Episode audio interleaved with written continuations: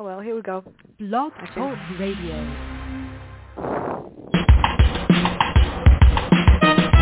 Let's get lost in a better place.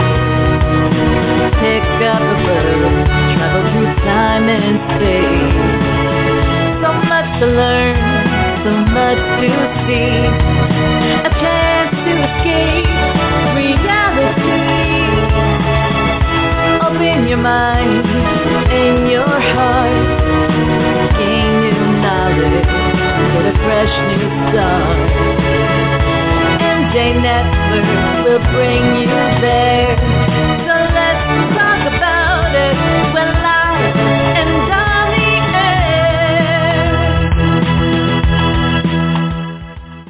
Morning, everyone. This is Fran Lewis, and this is MJ Network in memory of my sister Marsha Joyce.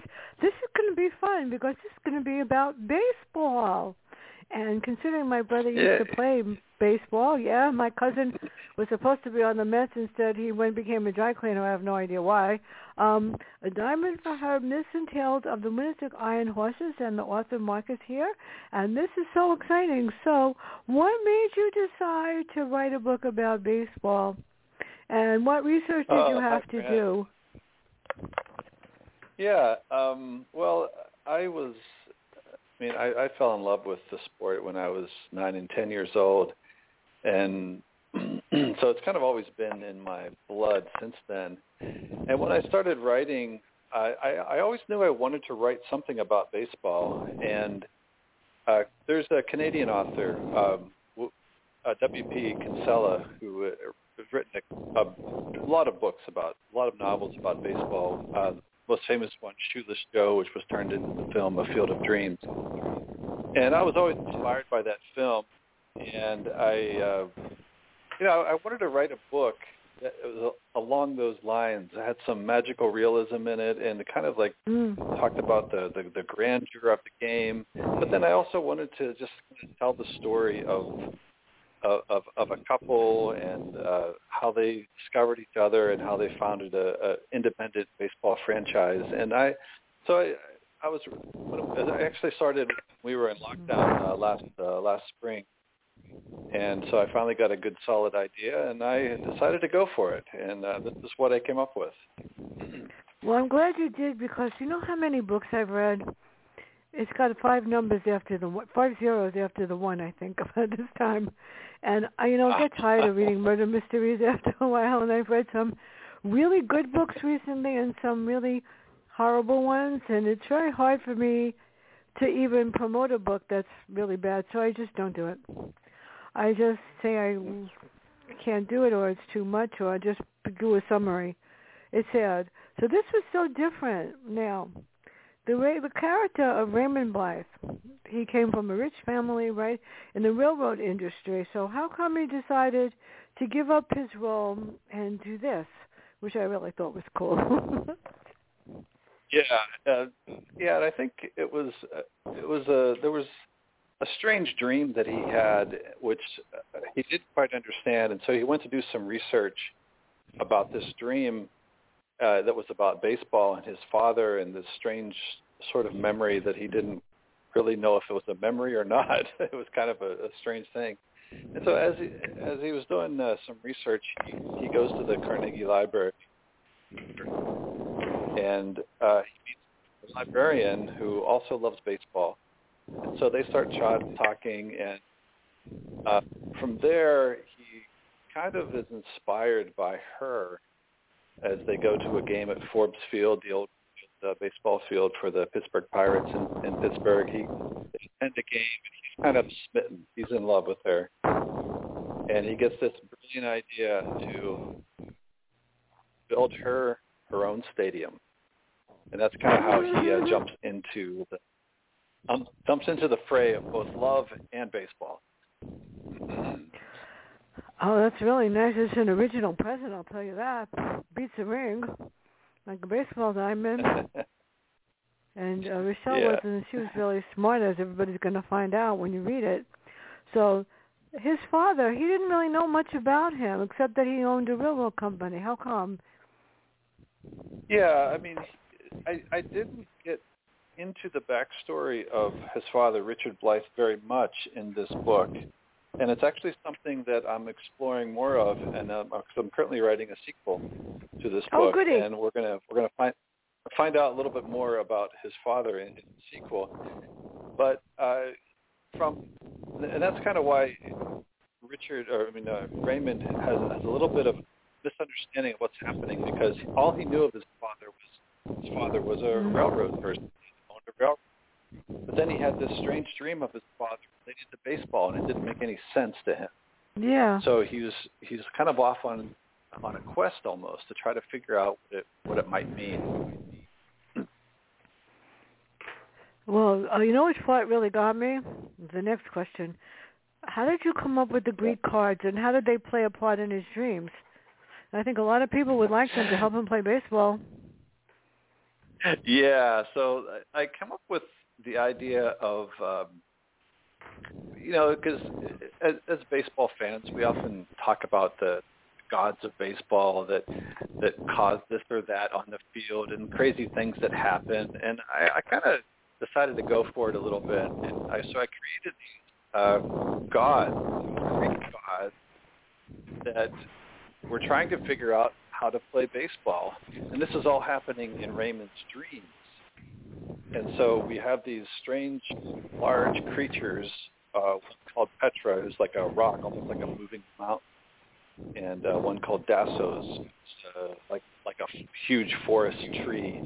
They're competing against each other, and, and in Raymond's dream, sitting next to his father, and his father is like, Raymond, like kind of show them how to play this game, and, and it's like like the origin of baseball as we get to see gods the very first pitch ever, and uh, it's a, it's a unique kind of experience, and um, it's also something that uh, by the end of the book, it's not really clear where the where this is coming from, but it's uh, it's definitely going to show up in the sequel as well.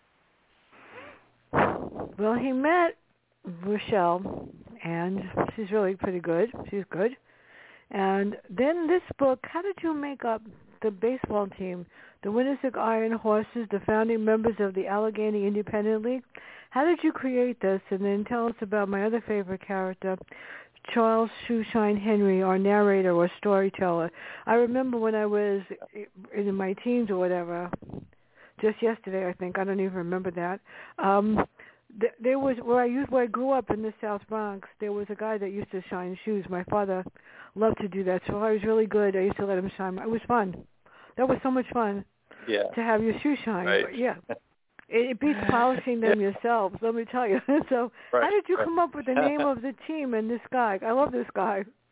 Yeah, yeah. Uh, so I, it actually started from a short story that I wrote uh, a few years back, and that short story is actually part of the, the novel itself. Mm. It's called the the hundred pitch hundred pitch at bat, and so I I, st- I wrote that short story not really knowing if anything would come of it, but then I, I kind of used that as the as the germination for a a fictional baseball team and a fictional city, a small city in kind of central Pennsylvania, and um, so I, I decided to base the book around that, around this team, the Iron Horses, and with uh, Raymond founding this team. But I I wanted to tell the story in a unique way, and so I decided to create um, the the narrator, the the writer of Mm. the, the book, even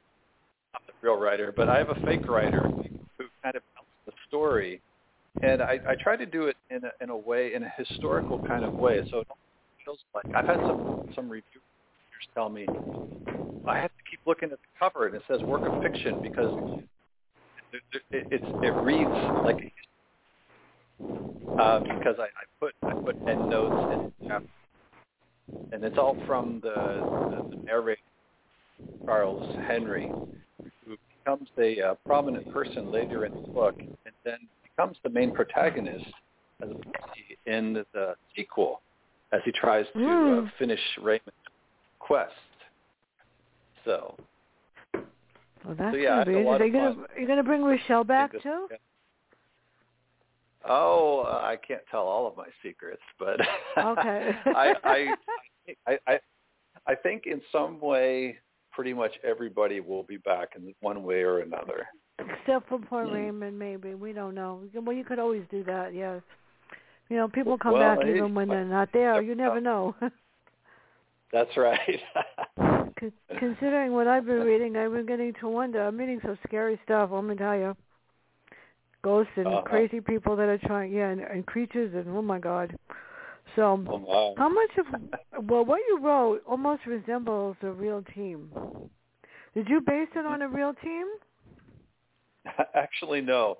It is Oh, completely completely made up. Completely made up. Now, and, and you know, and of course, the, the city of Winnisook. There is no city of Winnisook, uh, but all the other towns, all the other cities that are part of the league are real. And so, you know, you have uh, you know Harrisburg and Reading and Jamestown, New York, and you have Butler, Pennsylvania, which was actually my hometown. So I threw them in there, and Punxsutawney, the and yeah, a, a bunch of different little towns which are real that I that I kind of put into the league of the Allegheny Independent League. So I had a lot of fun kind of uh, creating this this network of, of, of teams that kind of uh, had this mythical league during the 1920s through the 1950s. Now we have her father. Now, what was his role? And tell us about her father. And why he? Why, why did uh, he have his fa- her father? No, wait a minute. There's a question before that. Tell us about Dapper and how come he decided to work for him on the baseball team? Because he was originally working Yeah. for him in the railroad industry. Yeah, like that's that right. So uh, Dapper is kind of like the kind of like the no nonsense, get things done Yeah. type person. That a long time uh, like business secretary, I guess you could call him, with with the the Blythe family in the railroads. And then he also played a prominent role in helping Raymond in the in the construction of the stadium and surprising Rochelle on the wedding day and all that kind of stuff. And then uh, I decided to bring him back a little bit later on, uh, as after Dapper retired from the railroad industry, he still lived right beside Raymond, and he's like, Raymond, I'm bored. I need something to do. And Raymond was uh, very happy to uh, bring Dapper in to, uh, and then I was able to have some fun with that and uh, try to create circumstances where uh, Dapper is you know, really good at what he does, but try to give him some ridiculous people that he had to deal with, and, and such as uh, Reginald Pike and uh, that crazy uh, that crazy of him uh, sitting on a, a pole for a long time. I have that. Um, I so, have but- that in there later. Later on, I thought that was so hilarious. yeah. That was hilarious. yeah. So, what was his role? And tell us about her father. So you made the, her father, who is a little off the wall too, um, the manager of the team, and he got away with doing things that a lot of managers wish they could do about his behavior. Yeah. So how come you? I thought that was that was really interesting, and I'm sure that there are some managers and referees that would like to do that too, but I don't think so. I don't know. That's then again, right. you never know. Yeah, Rochelle's father, a man called John Christy, which is actually the name of my grandfather, so I kind of used that to to honor my grandfather, whom I had never met. He uh, passed before I was even born. Um, but so I used uh, John Christy as uh, Rochelle's father, and he was he you know a, a, a bank person all his life, but not a very good one. But he loved baseball, and uh, Raymond decided to bring him in as the first manager of the Iron Horses, and uh, he doesn't really know what he's doing, and uh, but he is very passionate about baseball, and so he puts his whole heart and soul team, and uh, does a does a does a great job.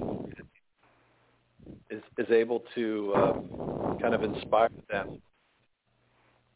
to uh, over in the first few years of existence uh, until he passes uh, a few years later. So John Christy is a is, an interesting character, a strong character. really, uh, You know, um, yeah, really doesn't back uh, down anybody. as I read the book, I kept thinking my brother was very into baseball, and he, my nephew coaches the baseball team, and my brother goes with him because you know, after all, he has to have the final word. And I know that if he read this or whatever, he would say, "Gee, I wish he would have hired me to manage the team." I'm serious, and he knows his stuff. Very probably would get a kick out of this.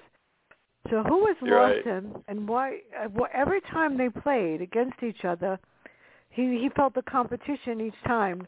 He didn't like him, did he? Yeah, the, well, the the Lawmen were actually the the the name of the team from Harrisburg, and Harrisburg, you know, as being the the capital city of Pennsylvania, probably more prestigious, larger than Williamsburg. And so it was always like they were always the tough competition. So every time that the Iron Horses had to face the Lawmen, it was kind of one of those bitter rivalries, and uh, they wanted to stick it to them as much as possible.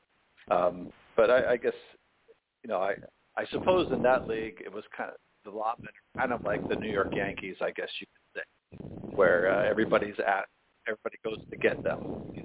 So that's how good they are. Well, that's it. But the Yankees need to um hmm, fix it up. They didn't exactly win, Yeah. and who knows? Right? I know it's very sad. So where does he Yeah. buy the land for his own stadium, and what happens after the first event?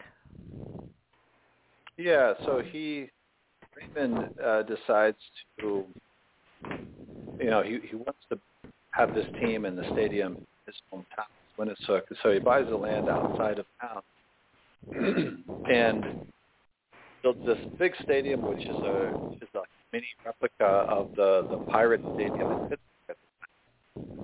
And uh, he decides to throw the opening. The opening day is not really a baseball game, and it's a wedding. And so he wants to surprise Rochelle on the wedding day. He, she knows nothing about the stadium, anything. Mm. Just she just knows that she's going to get married, and they they show up, and it has her name on the stadium, Rochelle Stadium. And so there's a big, big event that kind of culminates the the, the the origin love story between Ray and uh, Rochelle. It's uh, kind of a crazy scene there inside the stadium. The whole town showing up to uh. So In real life, I wonder how somebody we would actually feel about somebody buying them a baseball team. She must have really, really loved it. I, uh, I mean, seriously, she had to love baseball because I don't know how many women would want a baseball team and not have a mansion or a house, whatever. But that's cool. So the other character that I loved is Bess. Why does who is Bess and why doesn't she travel and what is, role does she play? I really liked her. Yeah, Bess is um, Bess is the African American uh, woman who came to work with the Blythe family when she was quite young through a, a variety of uh, unfortunate circumstances, and Mm. uh, you know, and Raymond's uh, mother had died, and so really Bess was the kind of the, the person who raised Raymond in, in many ways, and, and at one point uh, Raymond says says to Bess that you're like my mother. No, actually, you are my. He loves her Yeah. dearly. Um, and she's, but she's this kind of fun and bigger than life character, and she she just lets her mouth go. But she doesn't take anything from anyone, and she goes after what she wants. And Raymond buys her a a brand new car, and he's she's driving. Uh, you know, crazily around town, and and uh, but she has she definitely has a backstory that we we slowly find out about throughout the throughout the book, and um, and and so yeah, Beth, I, I really I, I really like Beth and what she brings to the book, and um, Mm. and she's kind of this uh, steadying force in Raymond's life. Um, kind of grounds him a little bit, I think. Everybody needs a Beth. I had an Aunt Tommy. Yeah. She was the same way. Yeah. You just didn't mess with her. Whatever she said, yeah, okay, no problem. Gotcha. Yeah. You didn't want to find out the right. consequences. so which teams did you highlight in this book that were fictitious and which ones were real ones? Are they real ones? Yeah, all of the teams that are in the Allegheny Independent League are fictitious. Um, You know, Mhm. many of the towns are real, but like my uh, like when I'm back in the states in the summer, I, I live in uh, Jamestown, and I gave them a team called the Swedish Herons, and so they're Mhm. they're a completely fictitious team. But there's a lot of uh, people from Sweden in Jamestown, so if anybody visits Jamestown, they'll say, "Ah, Swedish herring. I, I get it now." um, so, so those teams are fictitious, but the places are real. And I guess the the only the only real teams we uh, come across are the major league teams, like when they visited the stadium in Pittsburgh, you know, the Pittsburgh Pirates and stuff like that. So the rest would be uh, fictitious. So what about this? Was I have the chapter in front of me. Um, chapter on page sixty is called Stonehands Christy, right? How come he got that name? Yeah. Yeah, he uh, got the name for a variety of reasons. Uh, one time when when he was uh, a bank teller, a, uh, a bank robber tried to uh, get money out of him, and he ended up just punching him in the face. So they ended up calling him Stonehands. And uh, and also young, he was uh, he was a baseball player himself, but not very good. And the balls would come to him and hit his you know, hit his glove or hit his hands, and they would just bounce off because they were like stone. He couldn't catch. So that's basically the idea. So he, he always had this nickname called Stone Hands. It was interesting. and I think I, I think the you know baseball players, especially the old ones, they're I just love the nicknames and the things they had. So I try to incorporate that into the as much as possible, like uh, Charles Shoeshine Yeah. Henry, and John Stone yeah, I know. Christy, things like That Everybody should have a nickname. I won't tell you what they called me. Never. Mm, terrible. Well, Other than the fact that I was really smart, really smart. what can I say? So tell us about Actually, the they- challenges. I, I, They they. I, I'll just I was overweight. When I and the- oh really? I was I was really yeah. slow I, I'm runner. 108. I'm 108 pounds, and you don't mess with this little girl. But at one point in my life, I was huge, and um I blame it on one of the glands in my body that didn't love me, but it loves me now. And um Oh. yeah. So They they called used to Flash. I couldn't run. I, I was slow, and so they called me Flash. they call me Big T. Never my wife. so Okay. tell us tell us about the challenges of the gods. That's interesting. Yeah. Um, so I, I set this I set up where a, a newspaper in Harrisburg had uh, interviewed Raymond Blythe, and Raymond was talked about the dreams that he had. And these these gods that you know created the game and stuff like that. And so then I had this uh, professor of mythology who taught at uh, Carlisle College down in Harrisburg. He decided to go up to Winnisook to meet with Raymond and and to, and to kind of tell him that hey, your stories Mm. doesn't make sense. There are, there are no such Greek gods such as the ones you talked about. So Mhm. we had this um, this conversation between this professor who knows everything about mythology and then Raymond who dreams, and the, it kind of sets it up like. Um, uh, oh yeah, like Raymond's kind of saying, oh yeah, you don't believe in the, you know baseball curses or or the the gods of baseball. Just watch and see what happens to your team this weekend. And so uh, we lots of crazy things happen in the, the weekend series that kind of points to oh there must be there really must be some gods of baseball. And uh, this professor ended up cursing his own team from Harrisburg because of his unbelief in Raymond's gods. So it's kind of a fun little story there.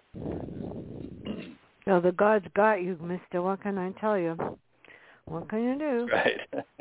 Don't, so, don't badmouth them, you know. This part was really cool and painful, I imagine. Why did Pike want to sit on top of a foul pole in Raised Shell Stadium, and why did he go along with it? That's insane. Especially, yeah. it's not easy to sit on the top of one of those. Yeah, and, and this is actually this goes back to an actual craze that happened in the 1920s of pole sitting, and it became a very popular thing to do for whatever. Reason. Oh God. and so it, it became this kind of this national craze that, that people would erect. They would just sit up there to see how. And uh, I used that real life situation that happened in the 20s, and uh, then I I created uh, Reginald Pike, who is a little bit eccentric, little bit off center about things. And thinks that hey, that would be fun. I want to pole. And so Raymond Blythe comes along and thinks, ah, this is a great promotion. I'll have him do it in the stadium. People will come and, and get to see sit there during the game. Uh, and but it ends up it ends up being uh, pretty disastrous for, Reginald and for Dapper, who's helping him. And uh, he ends up uh, interfering with the actual games that are going on around him during that weekend. Yeah. So it's a it's a pretty fun story. So then we have the people that are in every game, the umpires.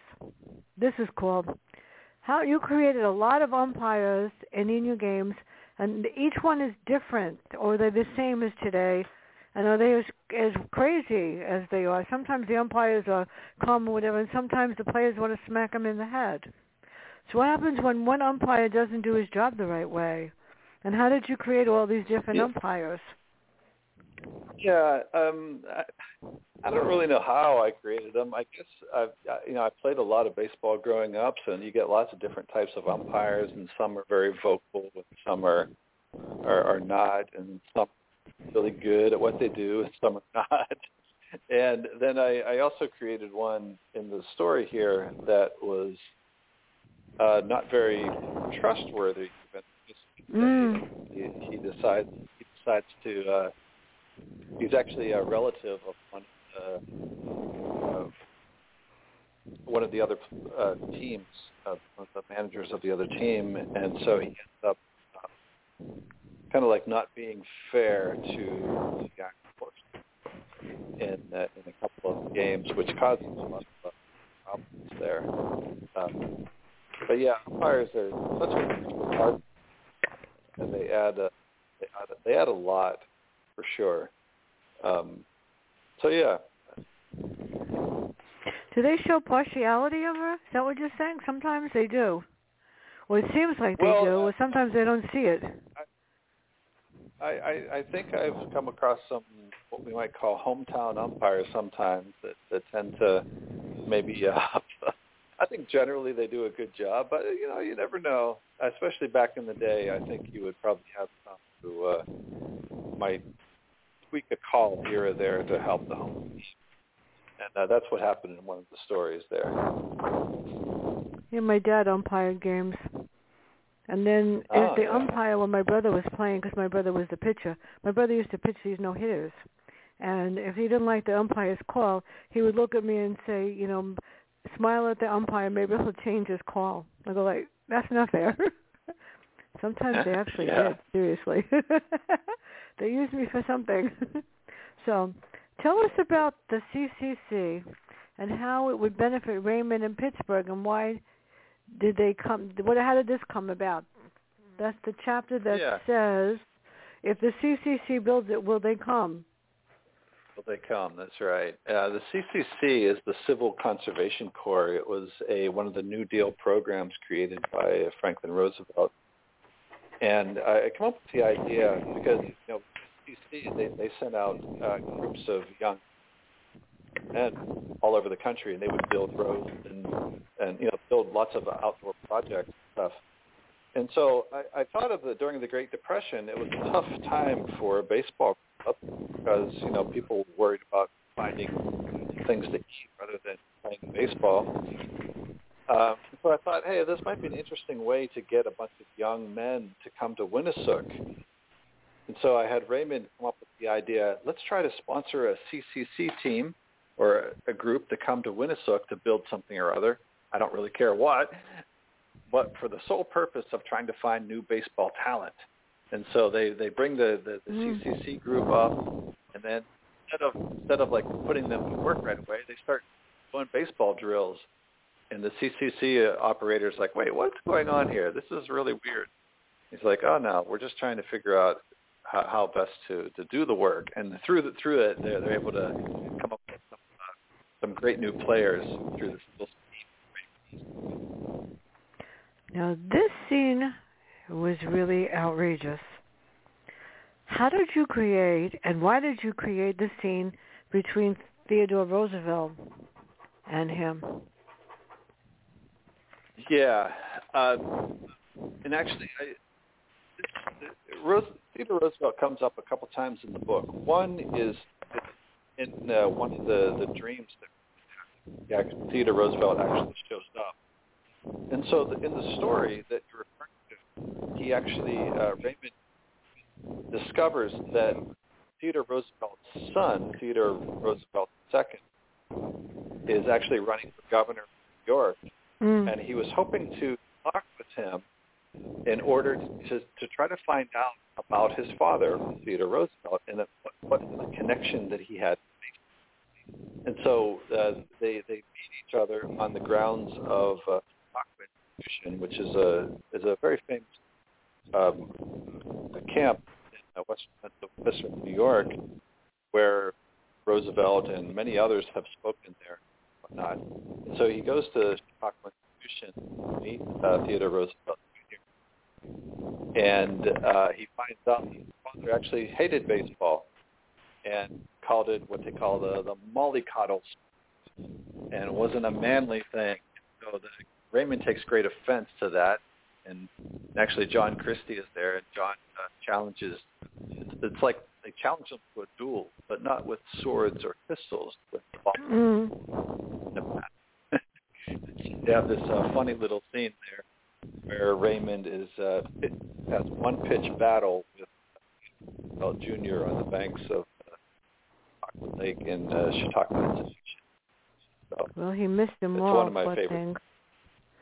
Yeah. so, what happens when Bess decides to go to the game in Greenlee Field? Why did she decide to go?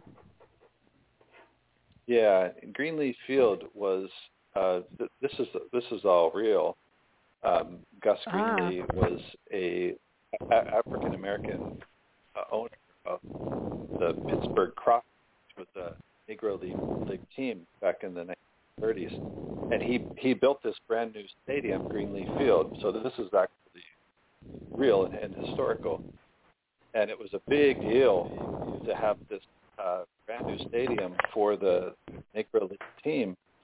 And and so Bess hears about Bess hears about this new team and this new stadium, and she is who she is adamant to, that she wants to go to Pittsburgh to see it, which is baffles Raymond because she always says how she hates Pittsburgh and never wants to go there. Mm-hmm. Uh, but then when we when she attends the game and there's uh, other famous ball players there, we find out that Bess's Bess has a grandson, and he's actually a baseball player on the Pittsburgh Crawfords.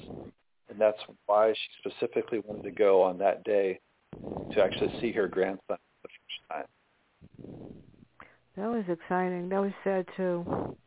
So which player dies and what happens when someone else comes to substitute for the player in the martyr game and how did you create the scene and the surprise?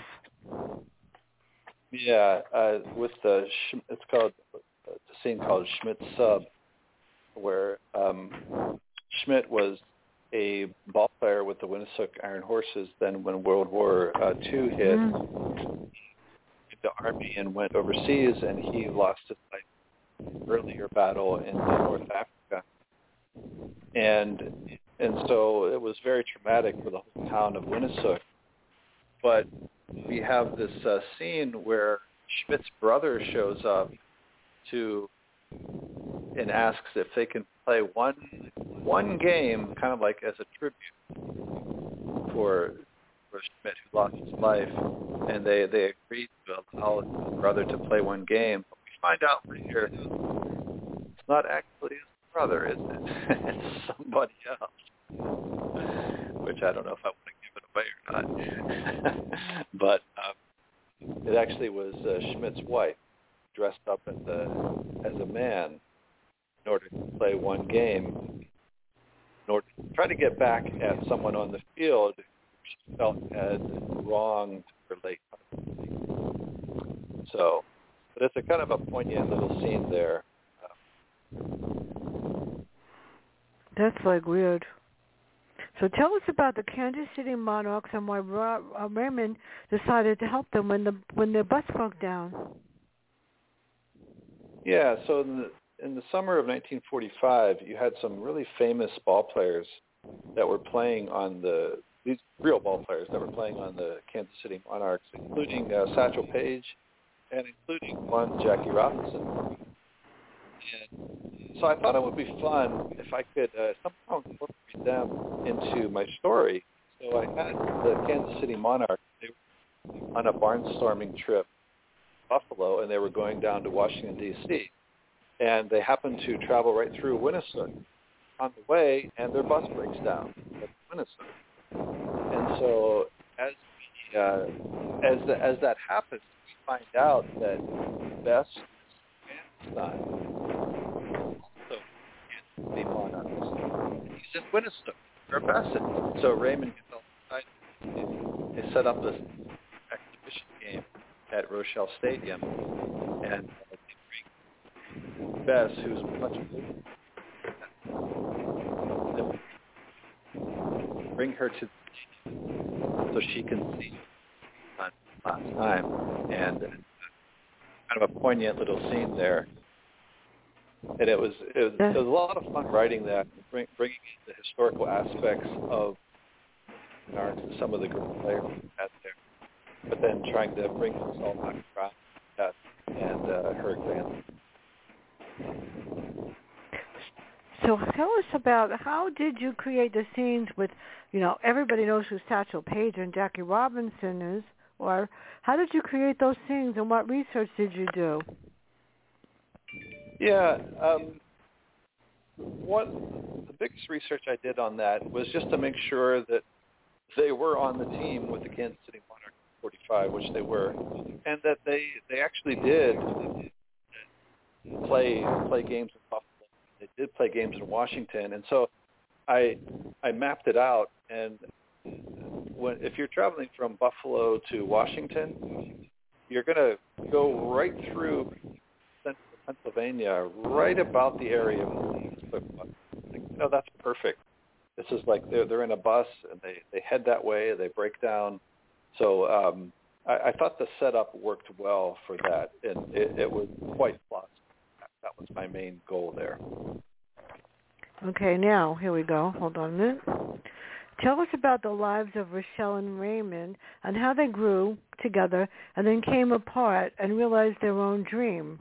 And I wanted to smack him in the head for doing what he did. Seriously. Yeah, that was uh, the, the scene where he maybe he's a little tempted there. Is that correct? Yep. Um, so so not good. Yeah. Yeah, and and one of my goals for that scene is that there was a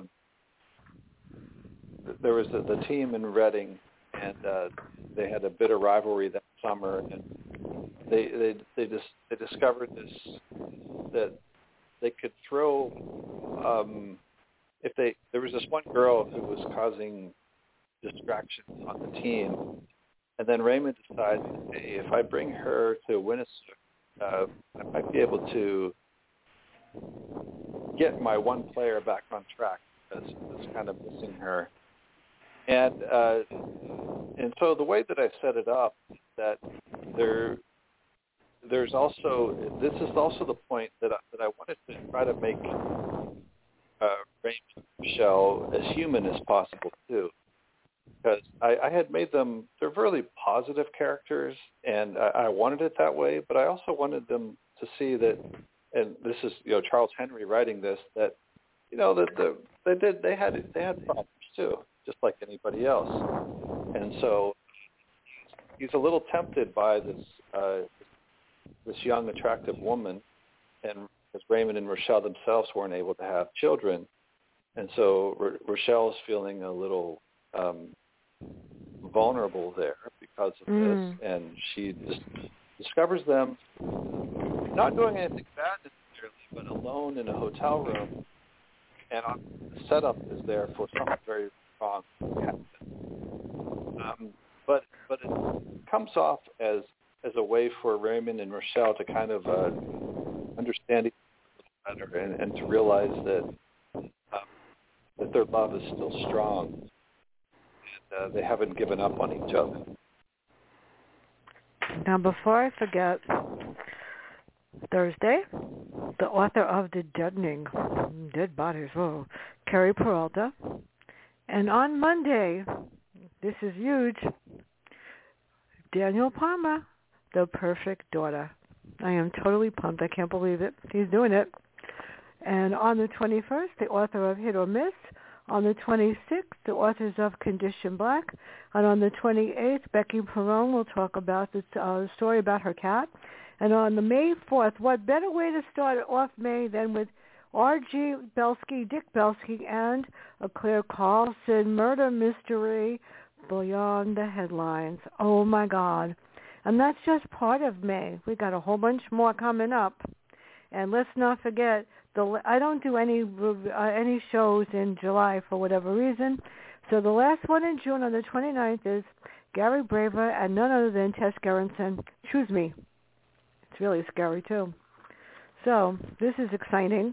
So Well, why did uh, get there? let me, let me tell you something. Rochelle is not anyone you want to fool with, people. Now, this was really great. She got smart and she said, I want full ownership of the land and the team and more. And she was going to do that. How come? Good for you, Rochelle. Yeah. She yes, she she felt vulnerable at that point because of the she felt that maybe Raymond was cheating on her and you know, she has all these thoughts in her head. What what if Raymond leaves me? What if after all time what what do I actually have? She kind of confronts him and says, Raymond, if you really love me and if this this stadium is really mine, prove it. Actually give it to me on paper for real, legally. And I think that's that's the point that really hits Raymond over the head, like, and he realizes, uh, that, wow, okay, Mm-hmm. and he actually does it, and it's and it's not actually what she wants, but when when uh, he, when she sees that he's willing to do that, that she understands that yeah, he he really does love me. Then she just tears up the papers because it's not important. He's he's. I don't know if I would have done that. I don't know if I I would have done that. I really don't know if I would have done that. So tell us about Rose Yep. and what was her goal? What was she supposed to do? Yeah, Rosa was the I guess the young temptress, if you want to call it that. But she she was really just uh, hired by Raymond to to try to kind of tease uh, one of the players to because Raymond noticed that whenever she attended a game, that his his one catcher did really really well and then got on a high. But then he he didn't want he didn't want them to be together. Kind of tease him into it, and so that's why he would set this up. He would bring her to the game. He the catcher would see her, He would get excited, hit a run, and then he would whisk Rosa away uh, to the hotel where the catcher didn't know where he was, and so this uh, bizarre little setup on until uh, until it culminated finding out and uh, dealing with Raymond. Well, what about this was really how did you come up with this one? How did you come up with the hundred pitch game, and what was the purpose, and why did he agree to do it? Yeah, the, with the hundred pitch at bat, uh, there was a a young ball player, Archie Showalter, and um, it, I guess, a little bit of the backstory is Raymond always they loved foul balls. So foul balls would go into the stand like there for the for the. So he would always say, "Hey, if you if you hit a lot of foul balls, give you this much money for each stuff like that." So on this particular day, something miraculous. Archie Showalter starts fouling off pitch after pitch, and then it's 10, 30, then 40, and then it becomes almost third as to what happens. We discover that something uh, something miraculous going on a little bit. That he has a sick son who needs a lot of financial and for some on that day, uh, Archie is able to keep until it eventually reaches the hundred, and that comes a lot of money that uh, Raymond ended up owing. I kind of gladly paying to to son in the end. Oh God. So what else besides the stadium did he name after, name for her, and how did she feel about that? Um, let's see. Well, I'm not sure what uh, what exactly you're referring to. Unless, unless something I've forgotten in my memory. Which, Okay, let's take the one. What does he What does he finally realize at the end, and how did you create the fall classic extravaganza? That was interesting. Oh yeah, the ending is uh, yeah, the ending is so interesting where they eventually uh, to discover about this uh, place that out, and through this there's a uh, realize that it's time for it to be it's time to, for the to let the Iron Horses go. So they come up with an idea to bring the whole town together and do something that they would not expect. And that's kind of how the the the main plot lines there. Okay, now let's see. They have a few minutes left. How was this set off by a news article?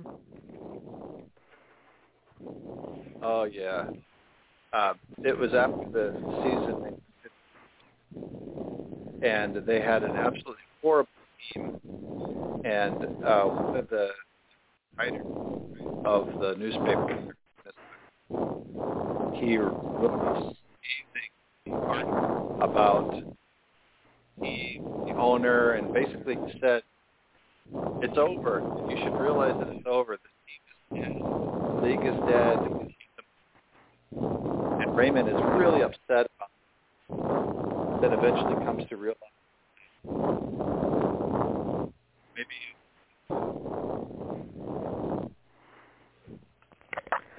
Now, when Raymond passes away, how did you create the final scenes between Rochelle and Charles?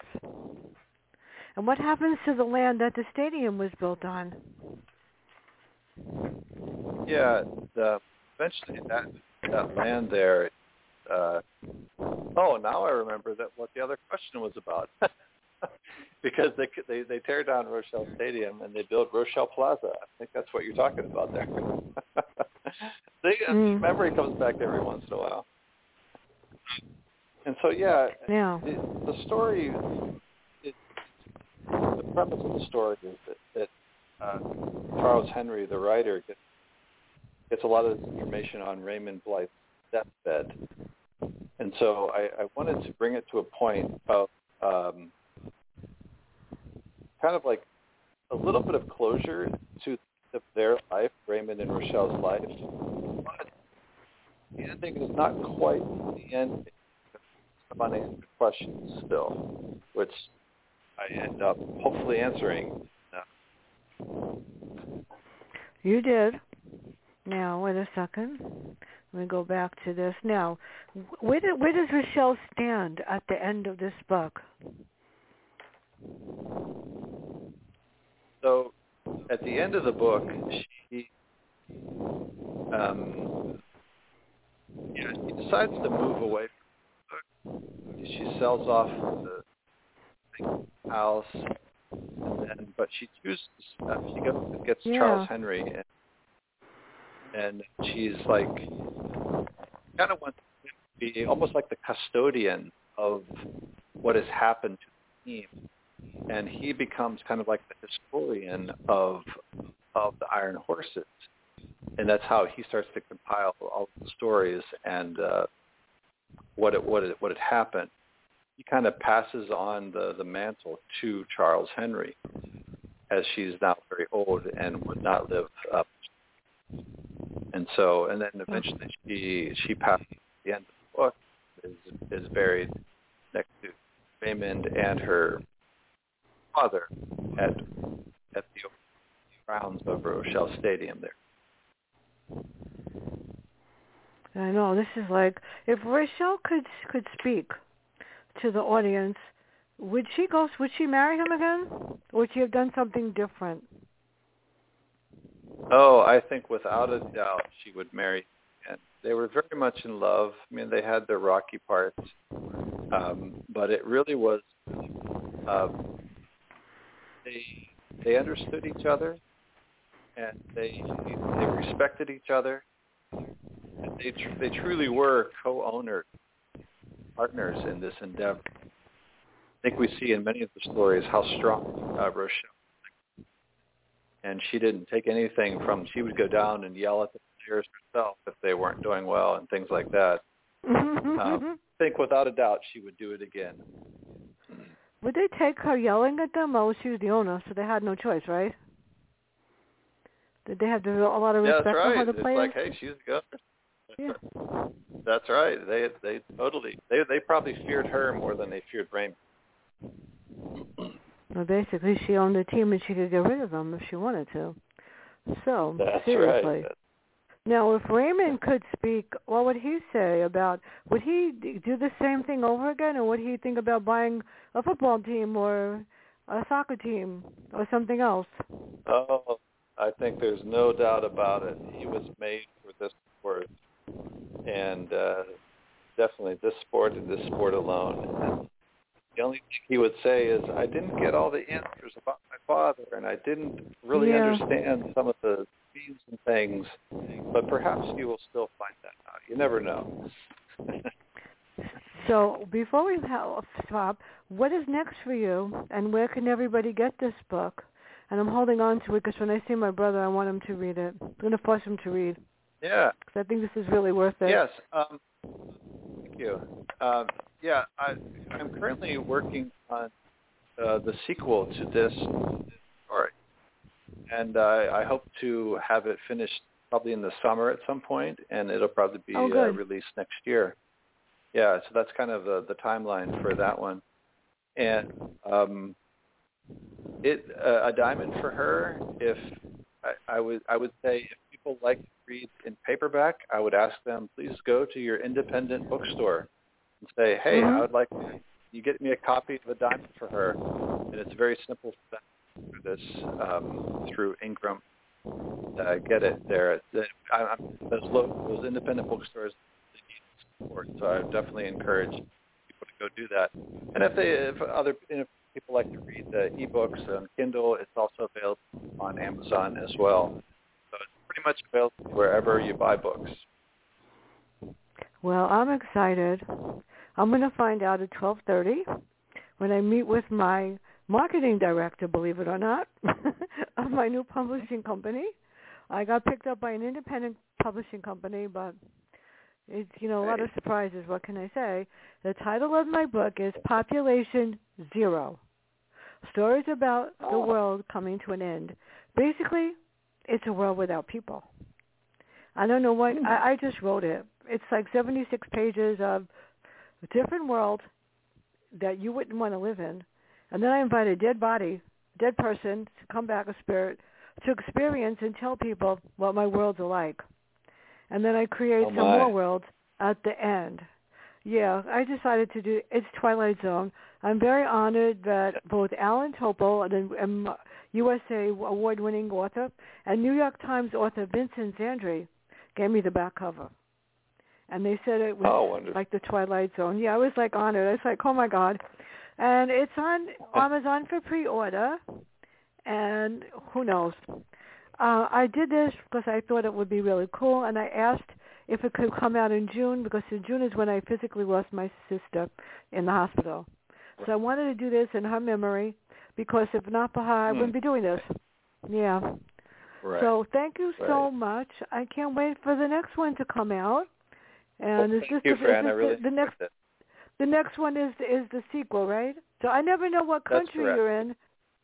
And I do a lot of panel right. shows, so um I'll have to let you know when I do one on baseball or something like that, or just how do you decide to write a book. But I want to thank you so Okay. much. Would you send some of the sun over here and a little warmth? Uh, I will try. I'll do my best shot here. Everyone, All I always say Thank- this at the end of every show. Just one small ask. There's a pandemic out there. Please go outside and wear a mask. And save yourself and save all of us because it's pretty serious out here. So thank you so much, Mark. Everybody have a great day and bye. Thank you, Fran. Bye-bye.